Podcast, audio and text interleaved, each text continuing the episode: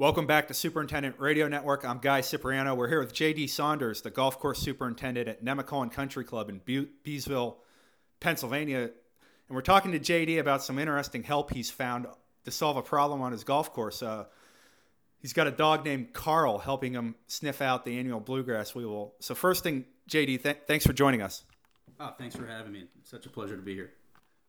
You see a lot of dogs on the golf course. You don't see a lot of dogs that are trained for a specific purpose like this one. First off, uh, just explain how you found out that there might be a dog available to, to help you with a pest problem. Yeah, it's it's quite interesting. Um, you hear about dogs uh, being used to control geese and, and, and other um, problems on the golf course, or just a superintendent having a dog as a pet. But um, it's been about a year ago that I heard f- from a mutual friend from a company that um, was starting to study uh, Canine Scent Control and uh, Annual Bluegrass Weevil. Um, they attended the, the uh, Western Pennsylvania Turf Conference in February and did a presentation. So I found that really interesting and uh, decided to team up with them and uh, use this as, a, as a, a great tool to try to control such a problem pest. One interesting thing about J D is he's one of the few golf course superintendents I've met that doesn't actually have a dog of his own going out on the course with him. What was your initial reaction when, when you, you heard about this? I, I was quite skeptical at first. Um, I wanted to do it to help out the mutual friend, like I said. And uh, once he came out the first time and I saw the results and saw the dog work, you know, we all wa- love to watch a dog work and hunt. Um, it was overwhelming to see the dog actually work and, and find the insect. And we found it in areas that we really were surprised that, that I didn't think that I had issues, but we, we really do. How big of an issue is the annual bluegrass weevil in this part of Western Pennsylvania? I rank it right up there with uh, controlling anthracnose. Um, it has become such a, a, a big problem on the golf course, and we spend a lot of money trying to control this pest. What are some things you're you're learning a, about the pest and learning about canines as, as you go through this process? Um, as far as canines, like I said, it's just interesting. I grew up, I, I've got had the opportunity to hunt Um, with, with different types of dogs, but to see a dog come out and work and, and actually, um, you know, you know, see the success and, and really see the results of, of what we're seeing. And it's just surprising that, that we're finding this insect in, in areas that we really didn't think we had a problem. Um, so it's really adjusting my program and how I'm going to go into next spring uh, with my annual A B W control program. It's the end of September right now. We we found some out on the course today when we were out with Carl.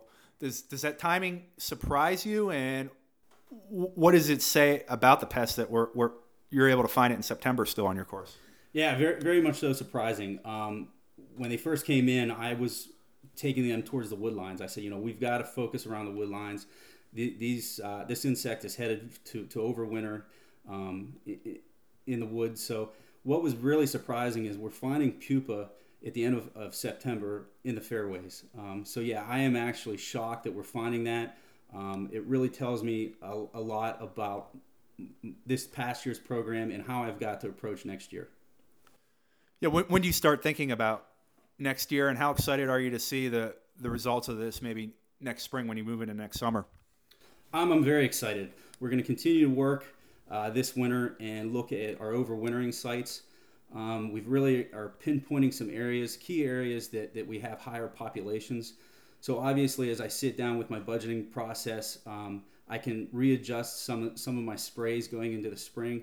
Um, the most exciting thing is going to be timing. Um, we, we have a lot of tools out there that we've been using, but to get this dog in here and, and really verify that these things have started moving, and it's really going to help out with timing that first application. What would you tell another golf course superintendent about this process who might be interested in having Carl or some other trained dog come out to his or her golf course? That it is just a tool. It's not a cure-all. It's another tool that we have in our back pocket to, to try to, to help control this invasive pest. Again, it, it is not a cure-all. Um, I, I believe it's going to be a program that, that it's going to be built on over a couple years.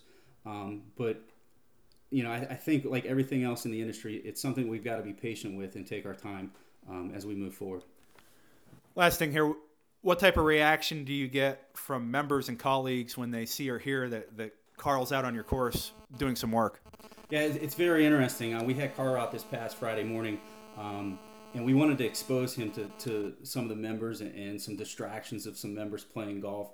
But the, the response has been overwhelming. We've had uh, a lot of uh, groups stop and ask, you know, what is going on? Why is this dog out here on a Friday morning? What, what's happening? But once we explain the process and uh, the actual science involved and what we're trying to do to obviously give them a better product in the end, uh, the membership is very excited about it. Thanks for joining us, J D. Thank you for having me. I appreciate it.